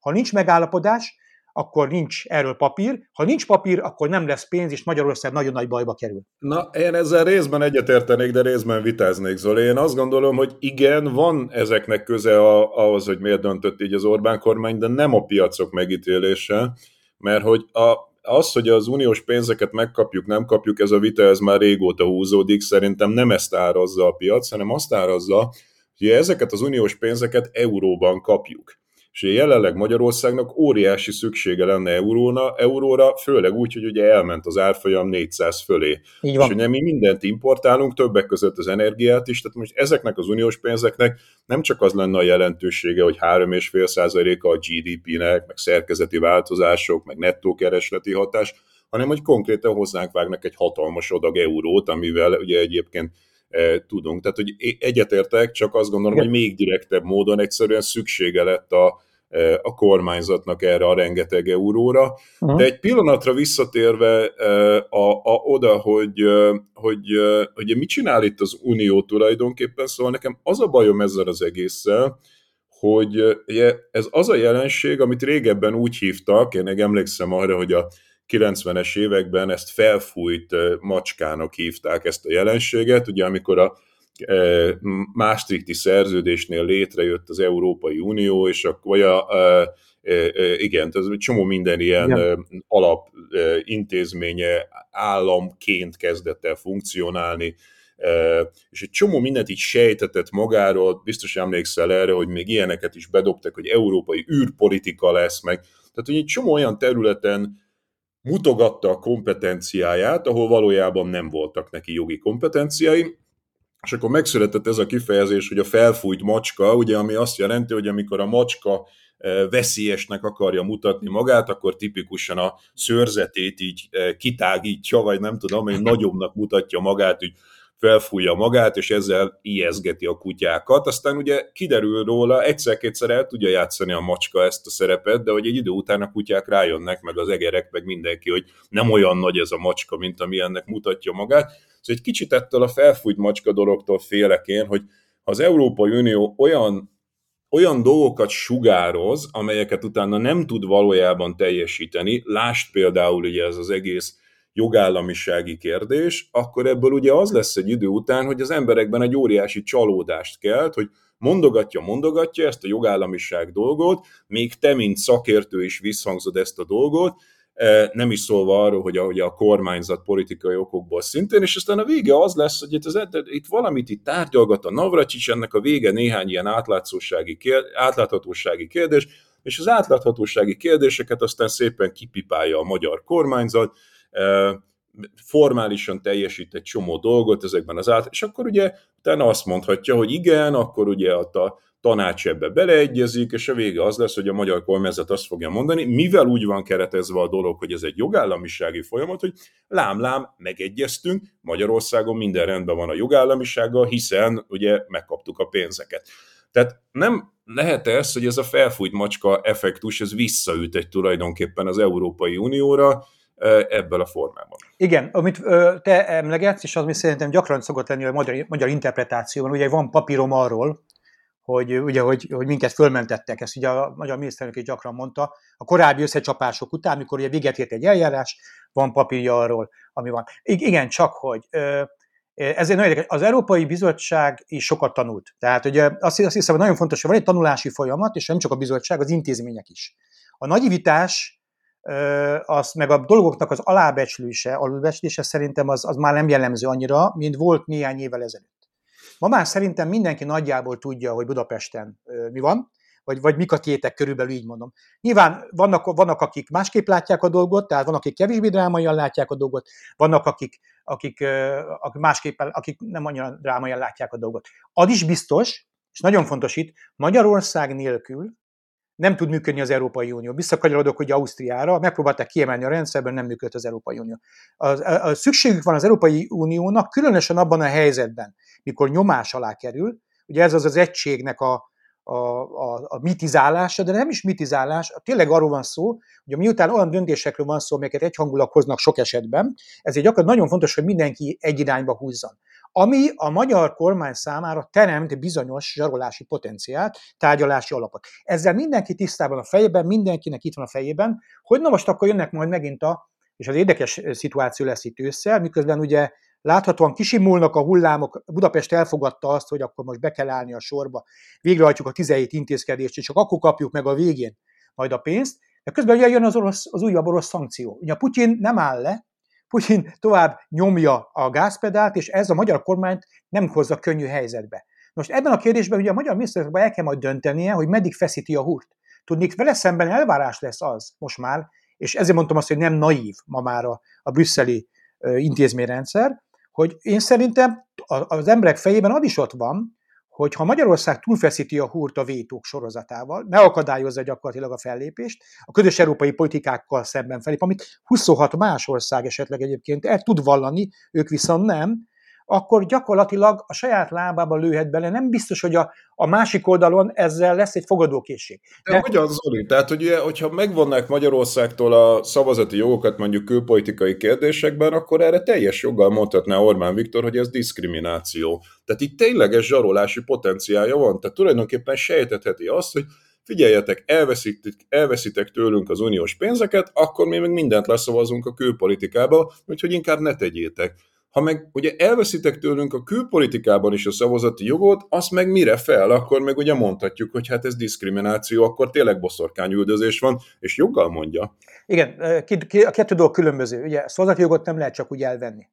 Tehát ugye az, ahhoz, hogy az egyhangú szavazás, és ez egy a következő hónapokban egy fontos kérdés lesz, hogy milyen területeken térjenek át a minősített többségre. Sokak szerint ez egy halott ló eleve, egy halott ló, döglött ló szó szerint, mert hogy ugye ahhoz, hogy te lemondjál az egyhangú döntésről, egyhangú döntés kell. Márpedig ugye Magyarország, tehát a Orbán Viktor rajta tartja a kezét ezen a kérdésen, szerintem nem fogja, és nem lesz az egyedüli, hozzáteszem. Persze, tehát persze. mások is, a görögök ciklusi. Magyarország sem szeretné az egyhangú döntést. Magyarországot nem lehet ebben a, ezzel a dologban, Magyarország nyilvánvalóan nem lehet egy az egyben direktbe erre rákényszeríteni, a helyzet viszont hozhatja úgy.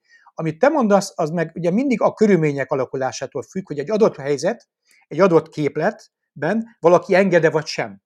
Ugye, és most visszatérek valamit, te mondtál. Te magad is mondtad, hogy azért Magyarország van, van egy konkrét helyzet, szükség van az euróra, tehát ez növelheti az engedékenységet, ugye? Csak, és gyakorlatilag a, a, meg a, a, a kompromisszum készséget is. Az is igaz, hogy szerintem benne van a pakliban, és én ezt hallom kormányzati oldalról is, hogyha nem, kap, nem tapasztalják azt a fajta korrektséget az Európai Bizottság részéről, ami most kezdett kialakulni, akkor, akkor és, és gyakorlatilag az egész bedöntik Magyarországot, ha mondjuk így, ha bedönt, bedőlne Magyarország, ezért egy nagyon kényes gyakorlat, ami most folyik, nagyon kényes egyensúlyozás folyik itt, akkor, ugye, akkor, akkor valóban Orbán Viktor gyakorlatilag az eszkaláció politikájára lépne, nem nagyon maradna más eszköze. Igen, Ez itt a művészet igen. igazából, hogy igen. tudnak kijönni, hogy tudják kihozni a sarokból a magyar kormányt úgy, hogy ne érez. És ezért mondom azt, hogy azok, akik azt gondolják, hogy majd most megfogtuk, elkaptuk a grabancodat, és minden kérdést majd megfogunk, és visszatérek az Európai Unióhoz, amit te kérdeztél igazából,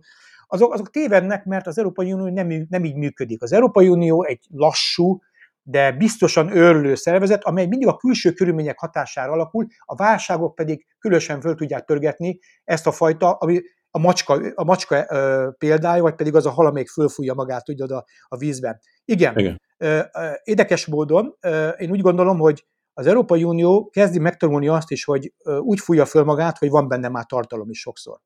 És ezt muszáj megtanulni. Ezt konkretizáljuk, Zoli, mert hogyha ha, ha itt most jogállamiságot emleget uh, Brüsszel, és mondjuk uh, azt mondja, hogy ez nem csak egy felfújt macska, hanem konkrétan van tartalom, akkor valójában a hetes cikkeiről beszélünk. Tehát akkor valójában arról beszélünk, amelyikről a legelején te beszéltél, hogy akkor át kellene mennie a tanácson ezen, e, ennek az egésznek, amit a parlament időnként forszíroz, a tanácsnak kellene hozni egy döntést, e, és azzal el tudnák venni Magyarországnak a szavazati jogát többek között külpolitikai meg egyéb kérdésekben, de ugye te magad mondtad többször, hogy ennek nagyon kicsi az esélye, mert e, egyrészt ugye Lengyelország, vagy, vagy várhatóan Olaszország ezeket leszavazza, de egy csomó minden más ország is egyébként jelezte, például Portugália is, hogy nem szeretne ilyet, e, tehát nem mondana le az egyhangúságról, e, akkor ennek azért elég kicsi az esélye, hogy ez a folyamat föl végigfutna, effektíve tehát hiába van az, és ugye azt is tegyük le, hogy itt az uniós pénzek kapcsán minősített többség, egyszerű többség van, tehát az uniós pénzekről egyszerű többséggel lehetne szavazni. Tehát elméletileg megtörténhetne, hogy Magyarországtól elveszik a pénzeket, ehhez nem kell e, egyhangú döntés. Viszont valójában ugye ezzel a zsarolási potenciállal Orbán Viktor fölemeli a, a, az egésznek a kockázatát oda, hogy akkor vegyétek el tőlünk az uniós szavazati jogot, és akkor ott viszont valójában a, nap végén e, egyöntetű döntésre lenne szükség, mert akkor ez egy hetes cikkelyes ügy, e, és ugye akkor tulajdonképpen arról beszélünk, hogy sokkal nagyobb a valószínűsége annak, és nem tudom ezzel egyetértesz-e, hogy ezt a 17 pontot Magyarország valami formális módon kipipálja, e, a, a, azt, hogy a parlament elfogadja, vagy nem, azt nem tudom, de ugye a tanács elé viszik a dolgot valamikor november végén, a tanács meg szépen azt fogja mondani, hogy hát elértük, hogy Magyarország jelentős engedményeket tegyen, és jelentősen megváltoztassa a rendszerét, és akkor kiengedjük valamikor 2023 elején kiengedjük nekik az uniós pénzeket. Szóval mégiscsak ez a legnagyobb valószínűségű szenárió, nem? Igen, abszolút. Én, sőt, hát ugye tulajdonképpen erre irányul az egész folyamat.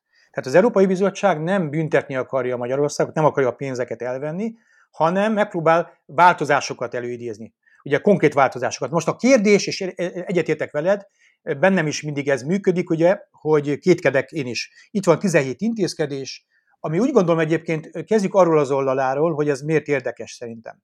Azért érdekes, mert még soha egyetlen országgal szemben sem született ennyire, mondjuk így, korlátozó rendszer. Ez egy, egyfajta, aztán meglátjuk, hogy mennyire hálózsák vagy kényszerzubbony, amit most ráütetnek a magyar kormányra, Ráadásul szerintem, amit nagyon ideges megfigyelni ebbe, hogy az eljárás végével ez nem enged ki a rendszerből. És ez szerintem nagyon érdekes dolog az egészbe. Ugye tudnék az van, hogy a bizottság azt mondja, hogy oké, okay, tehát ez egy, amit most mi itt gyakorlatilag letett, letett a magyar kormány az asztalra, és akkor hozzáteszem azt is, hogy Orbán Viktor ennek a töredékét nem fogadta el egy éven keresztül. A, a 17 pontból volt három-négy, amit a, a, hely, a helyreállítási tervnek a tárgyalásánál ugyanezek a kérdések asztalon voltak, hallani sem akart róla. De valami történt, hogy most viszont ennél sokkal többet elfogadott. Erre azt mondom, hogy tehát ez, ez, ez, úgy tetszik, ezt megadom a bizottságnak ezt a fajta bizalmat, hogy a bizottság itt szerintem elég nagy sikert ért el a maga módján. Na most viszont, ugye, és ott jön a másik oldal, hogy azért, és itt is hallom ezeket a hangokat, hogy vajon Orbánék belementek volna ebbe, hogyha már nem tudnák a válaszokat arra, hogy hogyan fogják kiátszani a rendszert. ugye, meg hogy egyáltalán a bizottság képes-e olyan rendszert létrehozni, ami ugye például bennem is hogyan, hogy fog az működni, hogy egy rendszer lesz az uniós költségvetésnek a végrehajtása, és egy másik rendszer, ami marad a magyar költségvetés. Egy hibrid rendszer lesz, két sütetű rendszer, két osztató rendszer lesz Magyarországon. Bár tett a kormány bizonyos például az egy, egy résztvevős pályázatok arányának a csökkentésében, tehát itt a magyar költségvetésre vonatkozóan is. Tehát én úgy gondolom igazából, hogy természetesen a bizottság megpróbálta először, először is egy olyan rendszert létrehozni, ami úgy gondolja, hogy az uniós pénzek köré sző egy védőhálót Magyarországon, de azt nagyon jól tudjuk, és a, a kétkedésnek itt az alapja megvan, hogy Magyarországon egy olyan informális rendszer létezik, amiről ugye sok magyar azt mondja, hogy ne rögtessetek ezek akarnak nekünk megmondani, hogy mi hogyan csináljuk az egészet. Szóval én is úgy gondolom, és akkor a bizottságnak erre mi a válasza? Egyrészt az a válasza, hogy nyitva hagyja az ajtót. Tudni, az lesz a következő, hogy mostantól kezdve, ha a bizottság úgy találja, és ez nyilvánvalóan fokozott nyomonkövetés alá kerül Magyarország, ha úgy tetszik, gorcsi alá fog kerülni. És azonnal, hogyha úgy találják majd, hogy eltér ettől az alkutól, akkor rögtön úgy lehet indítani majd az eljárást, a pénzeket megint ott lehet, vagy be lehet... Jó, Zoli, oké, de akkor summa summarum, tehát mi történik? Az történik, hogy a bizottság rá fog ugrani arra, hogy a magyar kormány végre valami engedményeket tett, ez be tudja mutatni az európai közvélemény felé, hogy na, gyerekek, elértünk valamit Magyarországgal szemben, ezt hosszú idő óta nem tudja megtenni, szuper, hogy végre föl tudunk valamit mutatni, de a nap végén az egész csatát valójában Orbán Viktor nyerte meg, mert hogy ugye egyrészt az történik, hogy odadják neki a pénzeket, ezzel tulajdonképpen ő mutogatni fogja ezt a papírt, hogy eh, amit ugye az előbb úgy neveztünk, hogy, hogy papíron van róla, hogy akkor a jog, és mivel úgy van keretezve, hogy ez egy jogállamisági eljárás, ezért ő ezt úgy fogja keretezni, hogy arról van papírom, hogy Magyarország jogállam, eh, emelte a téteket, tehát valójában egy, egy, egy, egy egyszerű többséges döntéstől fölvitt arra a szintre a külpolitikai zsarolással, hogy valójában ebből, ebből egyöntetű döntést csinált, azt tudta, hogy nem, tudta, hogy nem merik meglépni a tagállamok, nem is akarják, tehát valójában nagyon ügyesen játszotta a játékot, papírt fog kapni, az meg, hogy Magyarország benne marad valami folyamatba, meg hogy majd a jövőben is ellenőriznek, ez meg már unalmas, ezt hozzászoktunk, erre továbbra is lehet azt mondani, hogy hát még mindig, mindig velünk szemben boszorkányüldözés van, lám-lám, már papírt adtak róla, hogy jók vagyunk, de még mindig próbálnak piszkálni minket. Semmi nem változott a korábbiakhoz képest. Tehát, hogyha az egésznek a big picture-ét nézzük, akkor tulajdonképpen, és ugye amit mondtál ráadásul, hogy, hogy ha, ha, nem tudnák, hogy hogyan lehet egyébként kijátszani ezeket a E, változtatásokat akkor nem mennének bele, tehát valószínűleg végig van gondolva, hogy ebben a 17 pontban így és így és így engedünk, de valójában pontosan tudjuk, hogy miért nem engedünk valójában. Tehát a nap végén ezt gyönyörűen meg tudja nyerni Orbán Viktor ezt a, ezt a játékot. Igen, azt hiszem, hogy ez is egy olvasat, Ugye a kérdés persze az, hogy milyen áron, ugye, milyen árat fizet érte. Most az, azt hiszem először azért fizetni kell neki ezért érte, hiszen számos olyan intézkedést kell meghoznia, uniós pénzeket, ami, amelyek korábban nem léteztek, amik sehol sem léteztek egyébként, tehát én úgy gondolom, és amelyek egy kicsit úgy megnehezítik, így fogalmazom. Én úgy fogalmaztam, mikor erről írtam, hogy, hogy ami most történik igazából, azok nem feltétlenül teszi eleve lehetetlenné az uniós pénzeknek a eltulajdonítását, vagy akár bár a szemben a szabálytalanságok elkövetését, viszont erősen megnehezíti azt majd, hogy ez következmények nélkül maradjon. Ez, szerintem ez, ez egy kulcs. Tehát igen, ha azt mondja valaki erre, hogy ez semmi, akkor, akkor azt mondom, oké. Okay, azt mondta tulajdonképpen, hogy szerinted is a legnagyobb valószínűségű dolog, hogy oda fogják adni Magyarországnak a pénzeket az év végén, viszont onnantól fogva rá fognak nézni erre a rendszerre, és hogyha 23-ban, 24-ben szabálytalanságokat tapasztalnak, akkor mi történik? Igen, szóval más, még, más, más lesz a kiinduló pont, tehát nem ott folytatódik a sztori, ahol elkezdődött. Ez a lényeges szerintem, tehát ha a magyar vezető azt a papírt lobogtatni is fogja, a gyakorlatban nem ugyanaz lesz a helyzet. Jogilag sem. Tudni, az lesz, hogy egy folyamatos megfigyelési ajzé alá kerül, amikor bármikor kinyithatják a kiskaput. Plusz mondok még egy dolgot, amiről nem beszéltünk még.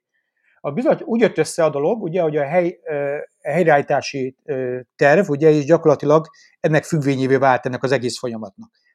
A, és ezt látjuk Lengyelország esetében is. Ugye a bizottságot jóvá hagyta a helyreállítási tervet, de ugye vannak mérföldkövek.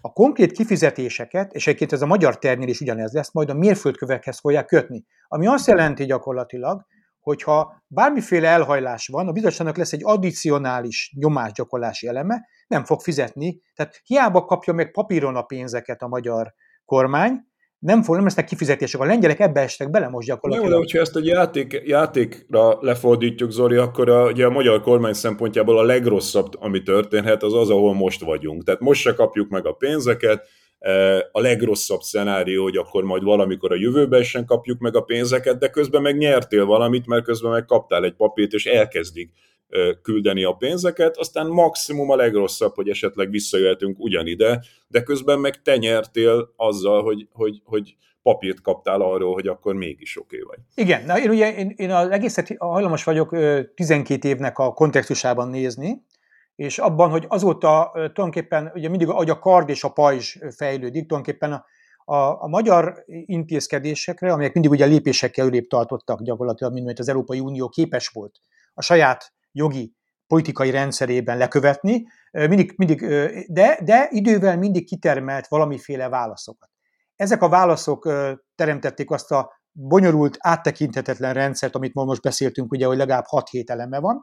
Ezek együttesen tudnak bizonyos szempontból korlátozó hatást kifejteni, Nyilván a nagy kérdés az, hogy vissza lehet-e csinálni minden elemében, vagy legtöbb elemében azt a rendszert, ami ugye Magyarországon létrejött. Én úgy gondolom, hogy az Európai Unió nem erre szerződött, erre alkalmatlan. Tehát ezt mondjuk ki így, hogyha valaki azt várja majd, hogy az Európai Unió meg fogja változtatni Magyarországon a politikai berendezkedést, akkor azt tudom mondani, hogy nem, annyit tud csinálni, hogy berakja a fékeket a küllők közé, vagy berakja a botot a küllők közé, lassítja a folyamatot, illetve ugye egy dolog van itt, amit, amiről nem beszéltünk még igazából, és szerintem azért ez egy más szint, ez egy más szint, ez a politikai szint.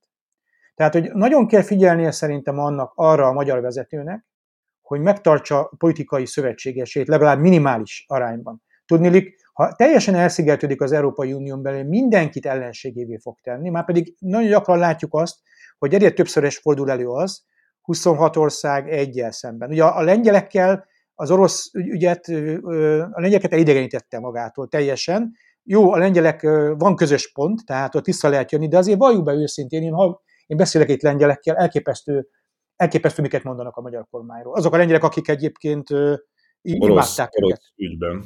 Orosz ügy miatt. Tehát náluk ez egy olyan vörös vonal, amit sosem fognak megbocsátani. Uh-huh. A, a magyar magatartást, a magyar hozzáállást, ugye beleértve ezeket a vétókat is, ami megpróbálnak egy kicsit ugye a Putyin rendszer. Tehát én úgy gondolom, hogy, hogy senki sem becsülheti le hosszú távon a, a, a, annak a veszélyét, hogy egy politikai problémá válik az Európai Unión belül, hogy ő lesz az, aki esetleg az Európai Unió elhasonl. Na ez az a pont, amit egyébként úgy gondolom, hogy Orbán Viktor eddig ezeket a dolgokat azért mindig elengedte. Mm. Tehát ugye, hogy mit mond a Fidesz frakcióülésen, az egy dolog, de ugye ugye amikor mondja, hogy a brüsszeli elit szavazza meg ezeket a, a, ezeket a, a szankciókat, ő szavazza meg, hát az ő emberi szavazzák meg. Szavazza, igen, igen, igen, szavazzák meg, hát ugye, ha ő is a brüsszeli elit tagja, akkor, akkor persze tudom ja, értelmezni ezt a kijelentést. Igen. Jó, Zoli, másfél órája beszélgetünk lassan, és eleve csodálom azt, aki végighallgat egy másfél órás beszélgetést ezekről a kérdésekről, amelyeknek egy nagy része rendkívül technikai, de azért kértelek téged, hogy beszélgessünk erről, mert te vagy az, aki a legjobban meg tudja világítani ezeket a technikai kérdéseket, hogy ezek valójában nem technikai kérdések, hanem nagyon is szubstantívá tudnak válni, hogyan függ ez össze az érdemi kérdésekkel. Számomra a lényegi dolog az az volt, amit a legvégén mondtál, hogy ez nem az Európai Unió hivatott arra, hogy a jogállamiság kérdését Magyarországon helyreállítsa, de ahhoz, hogy idáig eljussunk, ehhez szükség volt erre a másfél órára, hogy ezt így részletesen végigbeszéljük. Én nagyon szépen köszönöm neked, hogy, hogy rám szántad, ránk szántad az idődet, és ezt az egész dolgot végigbeszélhettük. Én is köszönöm szépen a, a meghívást, és végre valahára volt időm kifejteni ezeket a dolgokat, hiszen amikor az ember leír egy cikket, akkor ugye akkor sosincs erre ideje, és sokszor én is látom a nagyon felszínes kommunikációját az egésznek, és külön örülök neki, hogy, 25 év után eljutottam oda, hogy végre másfél órát tudtam ennek a témának szentelni, amire nap mint nap foglalkozom gyakorlatilag. Nekem is rendkívül fontos, hogy ezeket végig tudjuk, meg szerintem a hallgatóknak is, hogy ezeket az összefüggéseket végre megértsük. E, én csak azt tudom ígérni, hogy ha majd megszületnek a döntések az év végén, akkor, akkor üljünk le még egyszer, és, és tárgyaljuk át még egyszer, hogy ahhoz képest, amit most így előre jeleztünk, ahhoz képest mi az, ami ebből ténylegesen megvalósult, és merre mennek. Annál is inkább, mert úgy gondolom, hogy amiről beszéltünk, hogy ez a 17 intézkedés mire jó, itt még ez, ez majd a, ezt majd tényleg a jövő fogja eldönteni, és én most éppen azon próbálok, azon gondol, dolgozom, beszélek különböző bizottsági, meg Európai Uniós forrásokkal, hogy kicsit alá, alá menjek, alássak ezeknek, tehát hogy hol vannak azok a pontok még a rendszerben, amelyek ezeknek az intézkedésnek az ellen, ellenére is akár a régi gyakorlatok, praxisoknak a folytatását tudják. Tehát ez, ez, ez, ez szerintem ez, amit egy újságírónak most el kell végeznie, vagy ezt a munkát, hogy tényleg ez a 17 intézkedés változást fog elindítani, gyökeres változást fog elindítani az uniós pénzek felhasználásában, vagy azért igazából inkább megint csak egy ilyen, egy ilyen külső, egy ilyen, egy ilyen kirakatról van szó, és ahogy te is mondtad, hogy igazából egy politikai problémát valamilyen uh, hosszú vita szinten. után technikai szinten megpróbálnak megoldani, ezek kirakják az ablakba, le van tudva a dolog, és majd a következő összecsapásig várunk. Jó. Nagyon szépen köszönöm, Gyévai Zoltán, Európai Uniós újságírót hallottátok. Köszönöm szépen.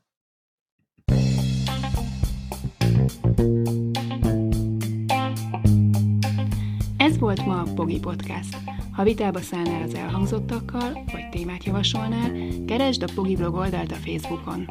Ha támogatnád a podcastot, azt a www.patreon.com per Pogi Podcast oldalon teheted meg. Köszönjük! Ha más podcastekre is kíváncsi vagy, hallgassd meg a Béton műsor ajánlóját. El tudod képzelni, hogy a podcastet, amit éppen most hallgattál, fél év múlva már a mesterséges intelligencia generálja? Mi sem. De ha érdekel, eljötte már a gépek lázadása. Hallgass bele az Embertelen podcastbe. Orsós Lajos vagyok, a műsor házigazdája. Egyelőre még élőben. Egyelőre. Fedezzük fel együtt, hogyan ismerkedik, randizik, mesél és vitatkozik Betty és Péter, két teljesen mesterséges intelligencia. Lajos, a podcast címét mond még egyszer, Léci. Oké. Okay. Embertelen podcast. Ez a műsor a Béton közösség tagja.